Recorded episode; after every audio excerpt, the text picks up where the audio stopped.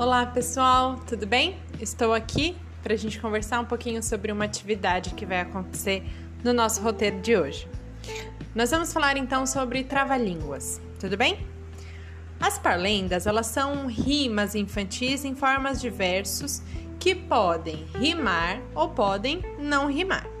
Geralmente, as parlendas que vocês já conheceram lá no primeiro ano, elas estão relacionadas com algum tipo de interação social, como jogos, movimentos corporais, músicas. Mas dentro desse universo das parlendas, existe uma brincadeira que é uma velha conhecida. E olha só, essa brincadeira ela também foi transmitida de geração em geração e nunca saiu de moda, que é o trava-língua. Esse nome é engraçado, né? Então, por que será que se chama trava-língua? Bom, por se tratar de um jogo que a gente fala, que é verbal, ele precisa ser feito de forma rápida, mas o desafio é dizer de forma rápida e clara as frases com sílabas que são muito difíceis de se pronunciar. Sílabas, vocês já sabem o que é, certo?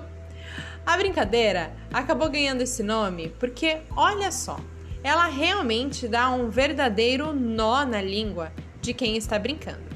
Então, os trava-línguas, eles têm a sua origem na cultura do povo, na cultura popular, e podem ser uma brincadeira muito interessante.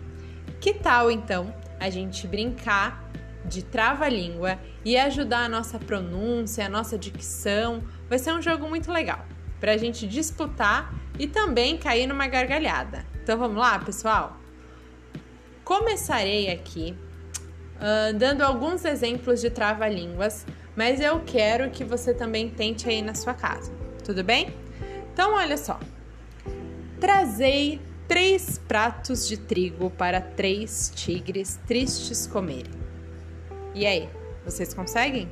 Trazei três pratos de trigo para três tigres tristes comerem. O rato roeu a roupa do rei de Roma. A rainha, com raiva, resolveu remendar.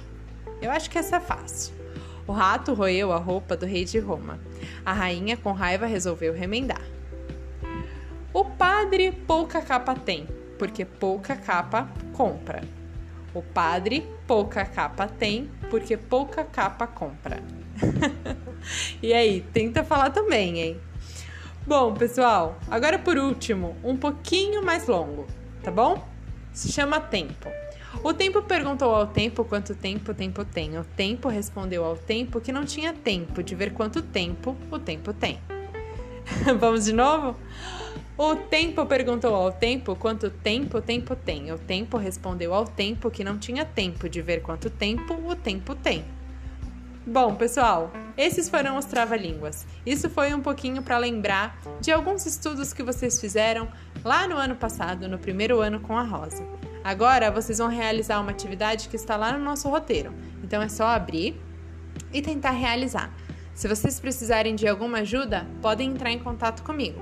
Tudo bem? Um grande beijo. Até a próxima.